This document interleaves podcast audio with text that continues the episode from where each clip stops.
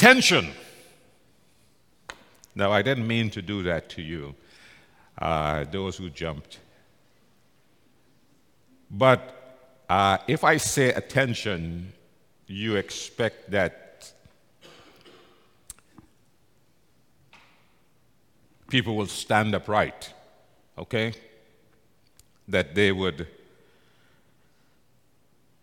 have the correct posture, chin up, chest out, tummy in, shoulders, you know, back, arms fixed to their sides, thumb aligned with their trouser seam or skirt seam, and eyes forward. Yeah? And you'll probably be, thinking military. Well, yeah, you would be right to think so. But here, attention is different. It's non military.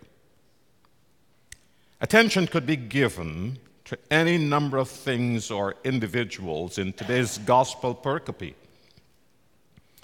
We could focus on time, for example, because it was a few days before the Passover,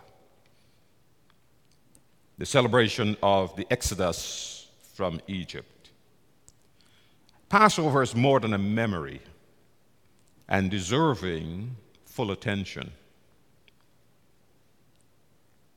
We could also focus on the dinner itself, the occasion for which they're gathered. Hosted by Martha and Lazarus and Mary in their home to celebrate the gift of life. This too is worthy of attention. We could also focus our attention on Lazarus whom Jesus raised from death to life, or Martha, who was known to be busy serving others. Or we could simply focus on Mary, for she makes the best choice. We can also choose to focus on the disciples who incidentally are present but silent in the text. And if we don't want to do that, we can focus on Judas, who is openly dissenting.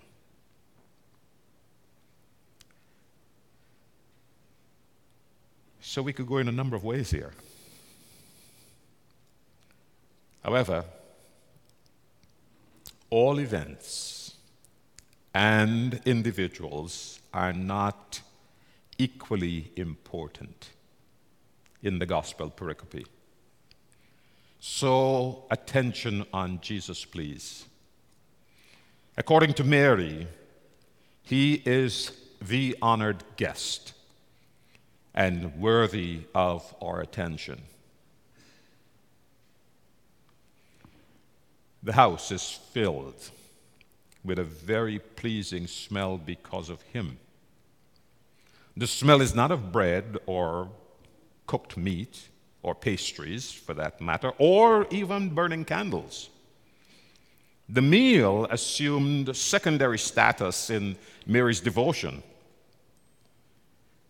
Her attention, or action rather, emphasized how important Jesus was to her family on this, on previous occasions, on one previous occasion to her home, she chose to sit at Jesus' feet to hear the word of God and to dwell in that word. Again, she proves to be a genuine disciple, albeit by her radical devotion to him. Mary did not fit into the traditional role. I hope you noticed that. She did not. She decided to present a gift. And she did it with flair. She was dramatic and yet humble. Because, without a word, she lets her hair down. I want you to see this in your mind's eye. She, without a word, she lets her hair down. She breaks open a jar of nard. She pours it on Jesus' feet. And then she takes her hair and she wipes his feet. Perhaps in a sensual manner, as only women can do.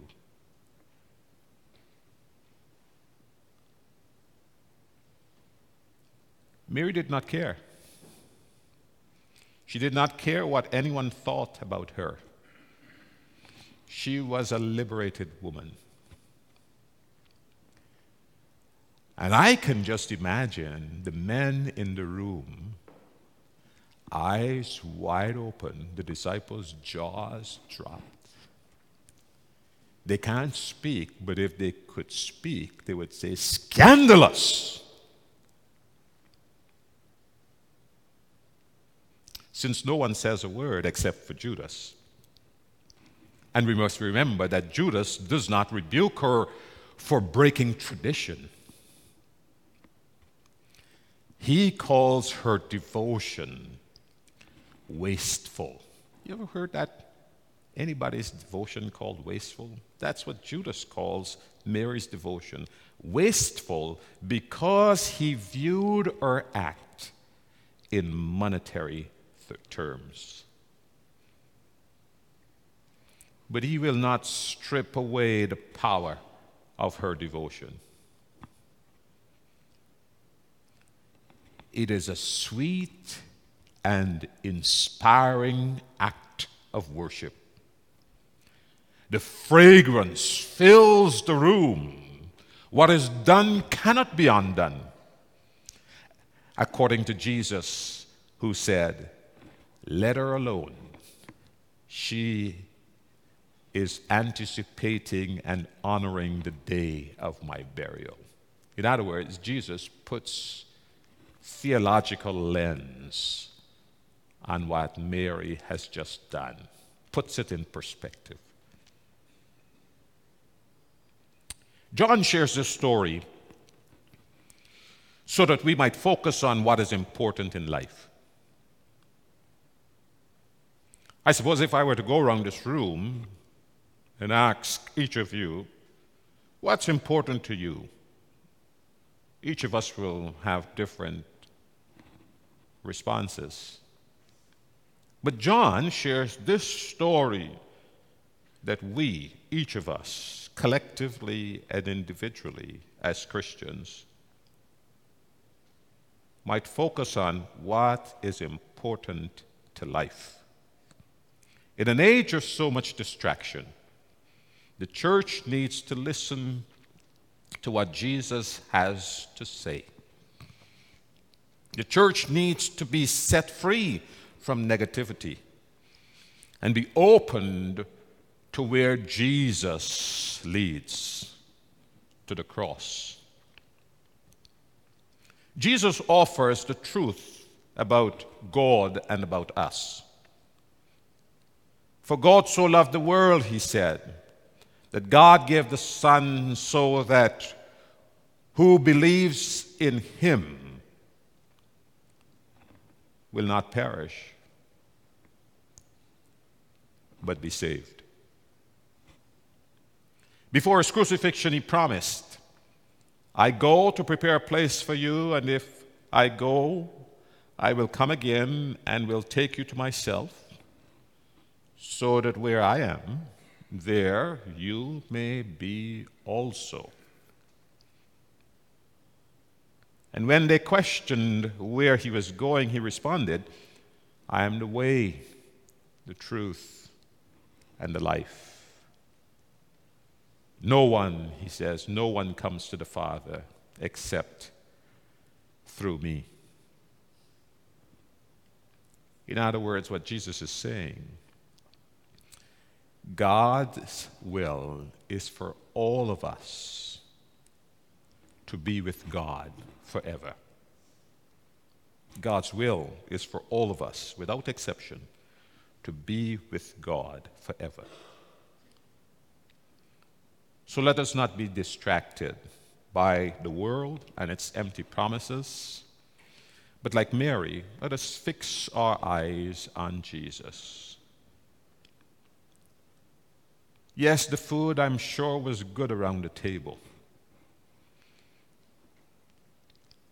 And the atmosphere, I'm sure, was just right. But for Mary in that room, Jesus was everything. Let us open our hearts to Him that He might fill us with, with truth. Let us give Him our devotion, for He alone deserves it. The church needs to be set free for faithful worship. We need to show genuine love for Christ, who took our sin to the cross liberated and gave us eternal life.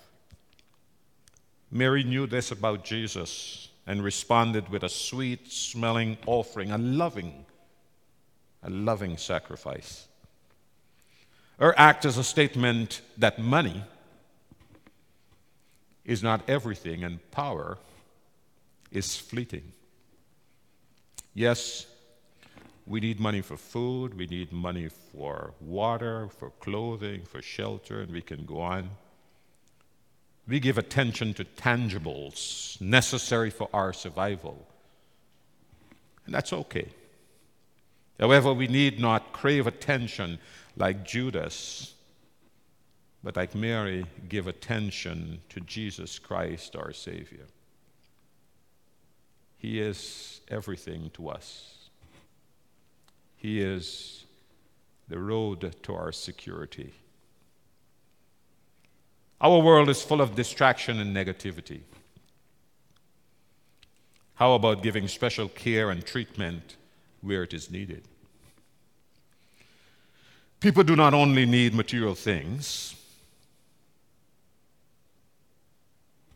Yes, we need material things, but we do not only need material things we also need the truth. And we need life. Those are invaluable. So let us not withhold the truth from others or misrepresent the truth to them for personal gain. God wants us to grow up, to know the whole truth and to tell it in love. We take our lead from Jesus Christ, who is the, the source of everything we do. He keeps us in step with each other. His very breath and blood flow through us, nourishing us so that we will grow up healthy in God and robust in love. That's got to be a gift worthy of our attention. Amen.